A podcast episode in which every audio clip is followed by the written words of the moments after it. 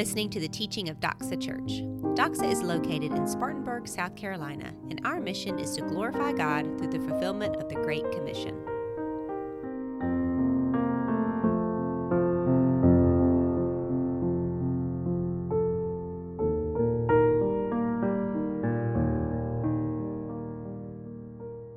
There were several different types of crosses that were used throughout history. The first one was simply a sharpened pole in the ground that was used by the Persians.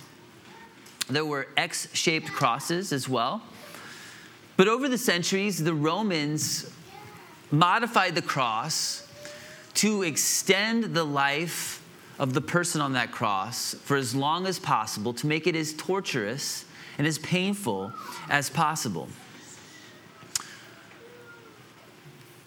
The Romans were the ones who invented the T shaped cross that we're familiar with today. It was made of two pieces. The upright first piece, the vertical piece, was called the stipes, which was permanently fixed in the ground at the site of the execution. This, the blood would run down the person crucified on that cross, and it would go down these vertical, vertical piece of wood, forming stripes all the way to the ground. The second piece on the cross was the arm of the cross. It was called the patibulum. And this was the horizontal part that attached to the upright piece.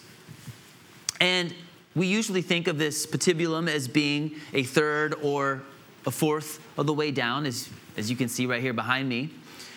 But historians tell us that in Jesus' day, that second piece was actually more like an uppercase T at the very top of that cross than it was a quarter or you know a third of the way down.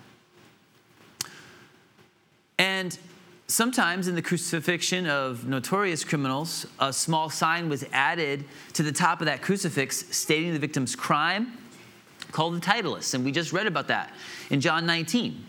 The titulus on Jesus' cross read, Jesus of Nazareth, King of the Jews. Now, the condemned man was forced to carry the horizontal, non permanent part, the patibulum, from the prison to the place of execution. And in John 19, 17, where it says that Jesus carried the cross, it is talking about this. The entire cross would have been too heavy for most men to carry. Even the patibulum itself generally weighed about 110 pounds. And it was too much for most men to carry, especially after they had been beaten. But the crucifixion was designed with the intent to drag out death as long as possible and to be as excruciatingly as painful as possible. The nails were driven into the hands, and we often think of it as just the hands, right? Because we've seen pictures of that. But again, in reality, if a nail was just driven into the two hands and all the weight of that person was on, on those nails, the nails would rip right through those hands. So the Romans in their crucifixion always nailed through the wrist, where you had all these bones that connect the arm bones to the hand, is what held that body in place. They would also take, uh, take the feet, and at the base of this cross, they would put one foot on top of the other, and they would nail one big straight nail right through both feet with the knees bent. And this was the whole purpose of the whole, the whole crucifixion. It was, it was to drag it on, right? So if they nailed down his feet to that base with his knees bent, the person on the cross could lift up and get a breath. Because almost every single person who died on a cross did not die from bleeding, but they died from asphyxiation, the, the, the ability not to breathe anymore and you had all this excruciating pain going through your wrists as you were held there. And, and, and once, once you lifted up for a second, you had all the excruciating pain in your feet, but at least then you could get enough breath in your lungs to breathe. And very strong men were able to last for a very long time, even a few days in this position. Just getting up enough breath and, and just in agony, sitting there. So the Romans would go through, if they wanted the death to just happen after a while, they would go through and they would break the legs. For Jesus Christ, they did not have to do that because he died before they even had to come around to break his legs.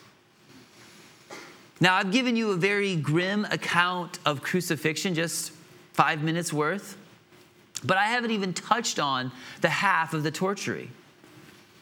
There was the mockery, there was the flogging, everything that Jesus went through even before the cross. Before that, liars twisted an alternate reality story. Scoffers jeered. Men and women who had just a few days before laid down palm branches and cried out, Hosanna, turned their back on Jesus and yelled out, Crucify him, crucify him. And this is just a part of the death that Jesus went through. But here's the sobering truth Jesus went through all of this for me and for you. He did this for us. How could someone do that? Why would someone do that? That's what we're going to talk about tonight. But to get there, I first need you to consider what led to Jesus being condemned on that cross. So please open up your Bible with me to Isaiah chapter 53. This is one of the many servant prophecies in the book of Isaiah that describe our Messiah, Jesus Christ, written over 700 years before he came to this earth to be the Savior of the world. So, would you please read Isaiah 53 with me? Who has believed what he has heard from us? And to whom has the arm of the Lord been revealed? For he grew up before him like a young plant and like a root out of the dry ground. He had no form or majesty that we should look at him, and no beauty that we should desire him. He was despised and rejected by men, a man of sorrows, acquainted with grief. And as one from whom men hide their faces, he was despised, and we esteemed him not. Verse 4 Surely he has borne our griefs and carried our sorrows, yet we esteemed him stricken, smitten by God, and afflicted. But he was pierced for our transgressions, he was crushed for our iniquities. Upon him was the chastisement that brought us peace, and with his wounds we are healed. All we like sheep have gone astray. We have turned every one to his own way. The Lord has laid on him the iniquity of us all. He was oppressed and he was afflicted, yet he opened not his mouth. Like a lamb that is led to the slaughter, like a sheep that is before its shears is silent, so he opened not his mouth. By oppression and judgment he was taken away. And as for his generation, who considered that he was cut off from the land of the living, stricken for the transgression of my people, and they made his grave with the wicked and with the rich man in his death, although he had done no violence, and there was no deceit in his mouth. Yet it was the will of the Lord to crush him. He has put him to grief. When his soul makes an offering for guilt, he shall see his offspring, he shall prolong his days. The will of the Lord shall prosper in his hand. Out of the anguish of his soul, he shall see and be satisfied. By his knowledge shall the righteous one, my servant, make many to be accounted righteous. And he shall bear their iniquities.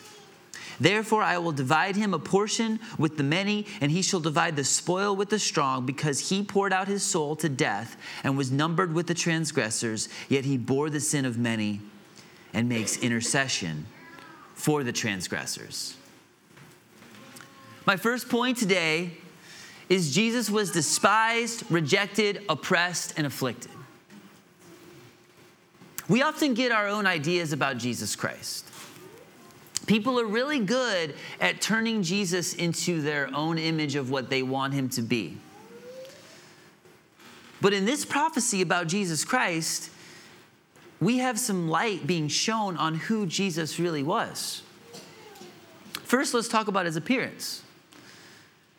Besides the fact that we know Jesus had a beard, this is all we have about the appearance of Jesus Christ from Scripture and from Christian tradition. So let's go through this together. Verse 2 For he grew up before him. The he here is Jesus, the before him is God the Father. Now, Jesus is one with the Father. They are equal. Jesus has existed before the foundation of the world with the Father and with the Holy Spirit. All three in one created this universe and everything in it. But the Son humbled himself and became a man. He was born of a virgin in a manger. And here's a description of his life like a young plant, like a root out of the dry ground. The conditions, the conditions of his formative years are described here as dry ground. This is lowly conditions. It suggests miserable surroundings. A root in a dry, parched ground will struggle to preserve life. It also says here that he had no form or majesty that we should look at him, and no beauty that we should desire him. In life, good looking people get good things coming their way, right? People treat people with good appearance and good form really well most of the time. I mean, it's just the way the way it works. And I'm not saying that's all bad. I mean, if somebody catches your eye, let's be honest, it's human nature to try to impress them. The real test is how you treat people who don't have it all together. How do you treat people who are the who are lower than you, who are not as impressive as you? As Christians, we should treat the good-looking people as well as the unbecoming people the same. Why is that? It's because God lifted you up and gave you grace. When you were lost and broken, He lifted you up out of the miry pit. But with all that said, the point here is very clear. Jesus wasn't impressing anyone with his appearance. He wasn't impressing anyone with his physical features. So, what drew people to Jesus was not outward form or beauty, it was his love and his compassion. But overall, in the three years of Jesus' earthly ministry on earth, he was popular for a season, and then he was rejected by the masses. Verse 3 He was despised and rejected by a man, a man of sorrows, acquainted with grief, as one from whom men hide their faces. He was despised, and we esteemed him not. That's our God and our Savior. Does this change your view of Jesus at all? Think about this. Jesus knows what it feels like to be overlooked and misjudged. Jesus knows exactly what it feels like to have the answer and to offer the solution, but to be ignored and brushed aside because he doesn't look the part that someone thinks he should look like. He knows that feeling. And he willingly put himself in this place. He is majestic. He is all powerful. He spoke this world into existence. He is God. Yet he set all of that aside for the cross. Philippians 2 tells us this let each of you look not only to his own interests, but to the interests of others. Have this mind among yourselves, which is yours in Christ Jesus, who, though he was in the form of God, did not count equality with God a thing to be grasped. But he emptied himself by taking the form of a servant, being born in the likeness of men, and being found in human form. He humbled himself by becoming obedient to the point of death, even death on the cross. And that's exactly what Isaiah 53 goes on to say. Look again at verse 4 through 7. Surely he has borne our griefs and carried our sorrows, yet we esteemed him stricken, smitten by God, and afflicted. But he was pierced for our transgressions, he was crushed for our iniquities. Upon him was the chastisement that brought us peace, and with his wounds we are healed. All we, all we like sheep have gone astray. We have turned every one to his own way, and the Lord has laid on him the iniquity of us all. He was oppressed and he was afflicted, yet he opened not his mouth. Like a lamb that is led to the slaughter, like a sheep that is before his shears, is silent, so he opened not his mouth. When he was accused falsely, he never once opened his mouth to defend himself. This lines up perfectly with what we see in Matthew 26, where Jesus remained silent in the face of his accusers. So he was oppressed and afflicted. He has borne our griefs, carried our sorrows, yet we esteemed him not stricken, smitten by God. And this is where we need to transition to the next thought. Smitten by God? Why did God allow this to happen to his son? Look at verse 10. Yet it was the will of the Lord to crush him.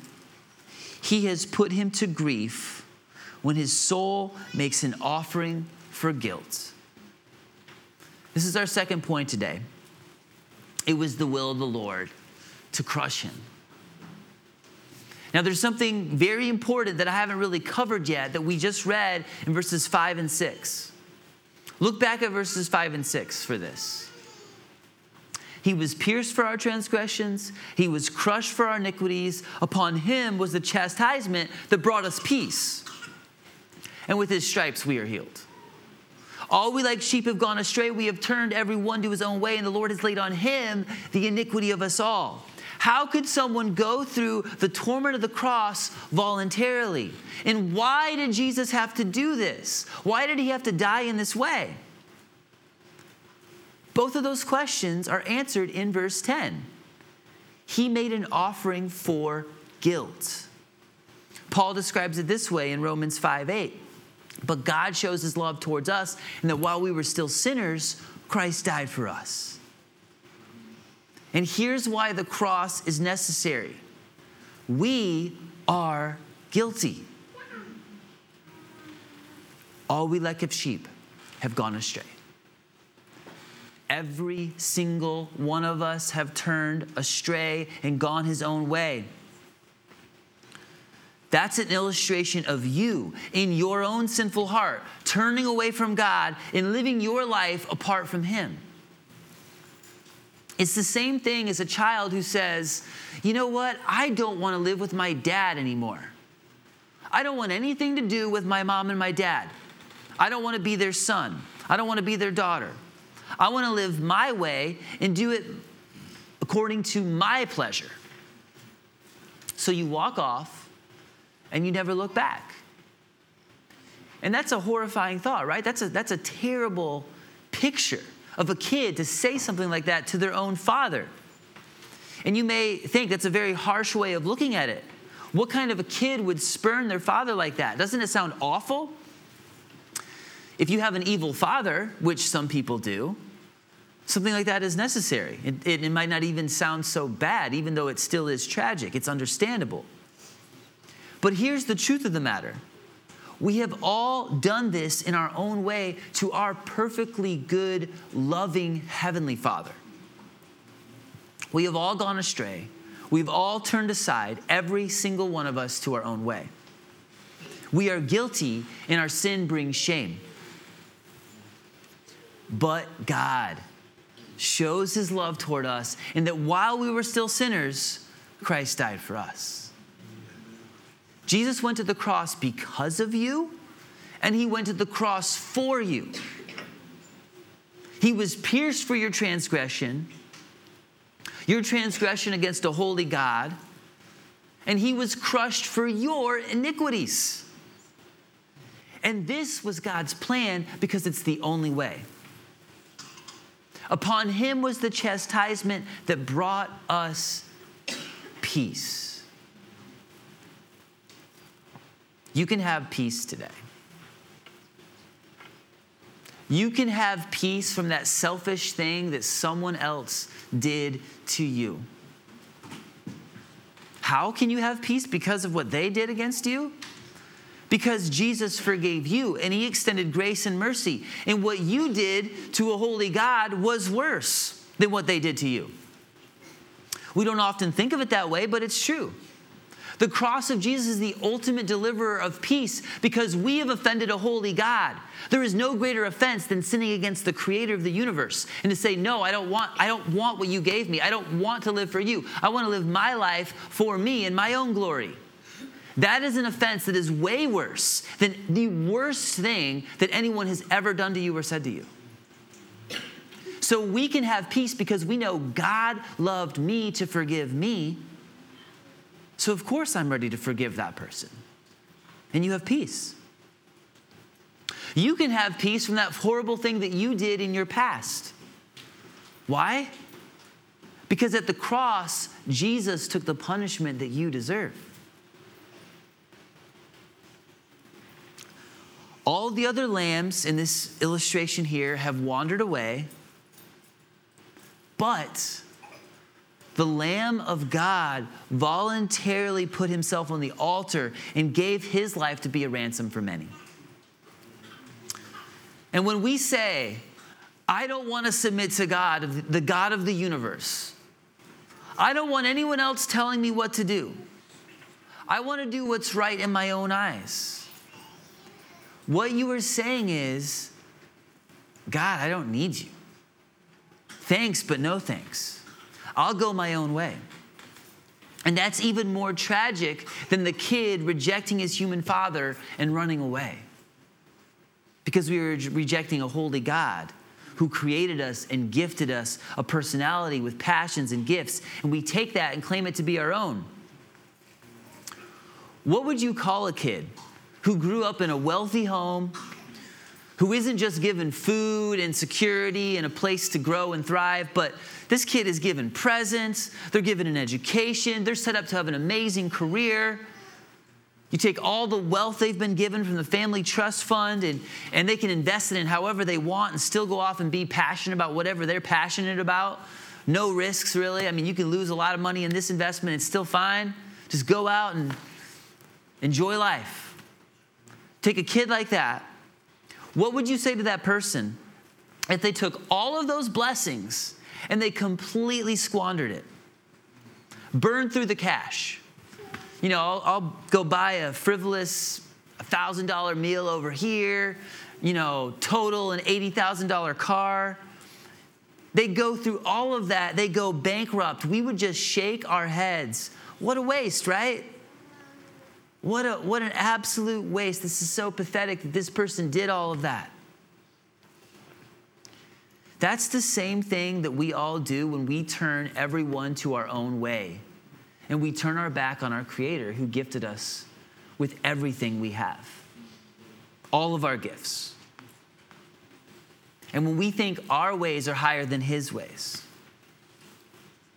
there's a lot of people who think this way well, I don't like this about myself compared to what the Bible says about me, so I think God's wrong. I think I'm right. I don't like this about someone else. No thanks, God. You're not for me. That's shameful. And at some point in our lives, we have all been guilty of that. And rebellion against the holy God deserves judgment, it deserves punishment. That's why Jesus had to go to the cross. By his stripes, you are healed. That's the why, and here's the how. How is a sacrifice this great possible? Well, the next chapter in Isaiah tells us. And it's using another illustration to share this idea. So just look one page ahead with me to Isaiah 54, verses 4 through 8. Fear not, for you will not be ashamed. Be not confounded, for you will not be disgraced. For you will forget the shame of your youth and the reproach of your widowhood. You will remember no more. For your Maker is your husband. The Lord of hosts is his name. And the Holy One of Israel is your Redeemer. The God of the whole earth, he is called. For the Lord has called you, like a wife deserted and grieved in spirit like a wife of youth when she is cast off, says your God? For a brief moment I deserted you, but with great compassion I will gather you. In overflowing anger, for a moment I hid my face from you. But with everlasting love I will have compassion on you, says the Lord, your Redeemer. With everlasting love I will have compassion on you. I don't think it's a coincidence that this next chapter says, In overflowing anger, I hid my face from you. Because when Jesus hung on the cross, he took our guilt, he took our shame upon himself. And we are told that Jesus cried out to his Father, My God, my God, why have you forsaken me? God sent Jesus into this earth to go to the cross. Jesus was sent on a rescue mission because God loves us. And there was a moment there where the Father had to be separated from the Son because the Son took our sin and guilt and shame and dirt and grime upon himself. Your Maker is the husband who redeems you out of widowhood. Your maker is the good shepherd who leaves the 99 and goes after the one lost sheep. Your maker is God, the good father who runs toward his wayward prodigal son from afar and kills the fatted calf and gives you his signet ring. You are loved. And it was the will of the Lord to crush him because God knew this was the only way for you to be healed. Isaiah 53, verse 5. But he was pierced for our transgressions, he was crushed for our iniquities. Upon him was the chastisement that brought us peace, and with his wounds we are healed. And here's the final point tonight it's found in verse 11. Number three, you can be accounted righteous. There's something else that happens three days after the cross. So that's what we're going to celebrate Sunday morning, okay? It's the reason we're still talking about this. It's the same reason why so many people's lives have been transformed. It's because Jesus didn't stay dead. And you can see just a hint of that in verse 12. Look at it with me. Verse 12, the, the last phrase of this entire chapter. Yet he bore the sin of many and makes intercession for the transgressors. Jesus ever lives to make intercession for us. Do you see that hint in there? The cross was agonizing. Jesus went to the cross because of you, He went to the cross for you. But here's the best part it's called the Great Exchange. He not only took your punishment and bore the wrath of God, but He took your sin and He gave you His righteousness. Isaiah tells us that our righteousness, the best we offer, is as filthy rags before God. But he did that trade. And he gave us his sinless perfection in the eyes of God. Amen. My boys and I love to collect soccer cards and trade soccer cards. Now, if I really wanted to, I could, I could probably pull off some unfair, unbalanced trades, okay? I could. I, I don't do that though because I love my kids. I also, I mean, even Monroe likes soccer cards now. She likes to collect some cards. And, and I, if I don't police it, she has a couple older brothers who, who could do an unfair trade with her. Okay? They, they see a card they want, they, they could work it out. They, they would do a trade that's completely unfair. They could if they wanted to. This trade right here, the great exchange of our sin for Jesus Christ's righteousness, there's nothing fair about this. This transcends fairness. Our sin for his righteousness, the only way this works is because of the overwhelming, steadfast love of God. And it's less of a trade and it's more of a gift. He loves us so much, He did this. We have all sinned and fallen short of the glory of God. So Jesus went to the cross because He loves us and He gave us His life. That is what our faith is all about. Don't let anyone else ever tell you anything about our faith if they miss this. People can twist our faith to being all kinds of things that, it, that they aren't, that our faith is not. Our faith is about the love of God who sacrificed his son for us, and Jesus who willingly came to the cross and bled and died and suffered so that we could be reunited and restored with our Creator. He not only took our filthy rags, paid the ultimate price, he exchanged his robes for yours. And here's how Paul describes it to the church at Corinth 2 Corinthians 5 18. For our sake, he made him to be sin who knew no sin, so that in him we might become the righteousness of God. Doesn't get any more clear than that. The physical suffering of Jesus Christ is almost unfathomable. And as agonizing as it sounds, just from the five minutes that I spent talking about it at the beginning of this message, I want you to think about how the mental suffering of Jesus Christ to face isolation and judgment and the weight of the world, it was worse than the physical torment. The mental agony was worse. Jesus is pure and innocent. He never sinned. He had a clear conscience. And he took our sin, the sin of the world, upon him. And then he gave us his sinless perfection. So when God looks at you, he doesn't see your guilt and your shame. He already judged that. Jesus bled and died for that. So you don't have to. You too can be righteous if you confess your sin and look to Jesus and live. I invite you today to do that. I'm going to have the worship team come back up. But this right here is the most important decision you could ever make to repent of your sin, of going your own way, straying away and doing it your way for your glory, and turning your back on God. Tell the Lord, I am sorry that I ever rejected you. I'm sorry that I disobeyed. I'm sorry that I rebelled, really, against you and I give my life to you. I believe that Jesus died on the cross for my sin. And you too can have forgiveness and redemption. I'm asking you to turn to Jesus and give your life to your Creator, to quit going your own way, to repent and believe. And as you believe, you will receive the free gift of eternal life through Jesus Christ our Lord. The altar is open.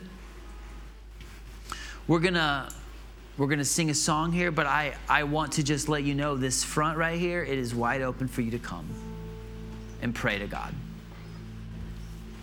I also want to extend a second invitation, and that's to all of the Christians in the room who you have received grace, you have received mercy, but you've let your own passions of your flesh, You've let the noise of this world quench your thirst for God's glory. If that's you today, I have good news for you as well. The same God who saves you still has a plan for you. And He's ready to use you to shine His light, to be a vessel of His love and justice and mercy in this world to tell the good story of Jesus' death and resurrection. Maybe you've shied away from sharing what he's done for you. Maybe you've blocked him out so much that he's felt distant and you don't feel like you have much to share. Talk to him about that. Because Sunday is coming. And everything that I've said in this message is the truth that you need to speak to your family about. It's the truth that you need to speak to your friends about who don't know Jesus. That's our job. We're going to sing one more song. But I, I want to ask you not to sing until you are ready, until you've prayed, and until you've listened to what God has to say to you today about all of this. Maybe you need to accept Him. There's no better time to do it than right now. Now is the time.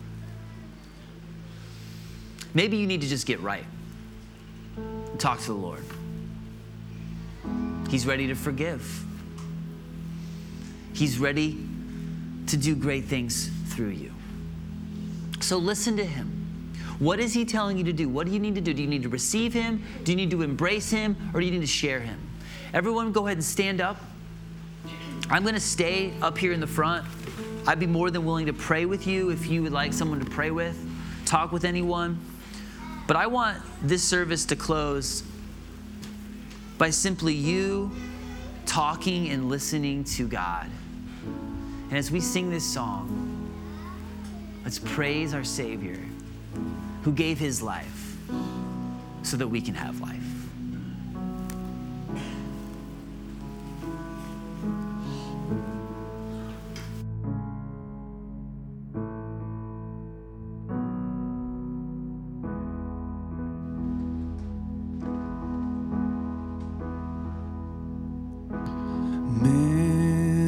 Man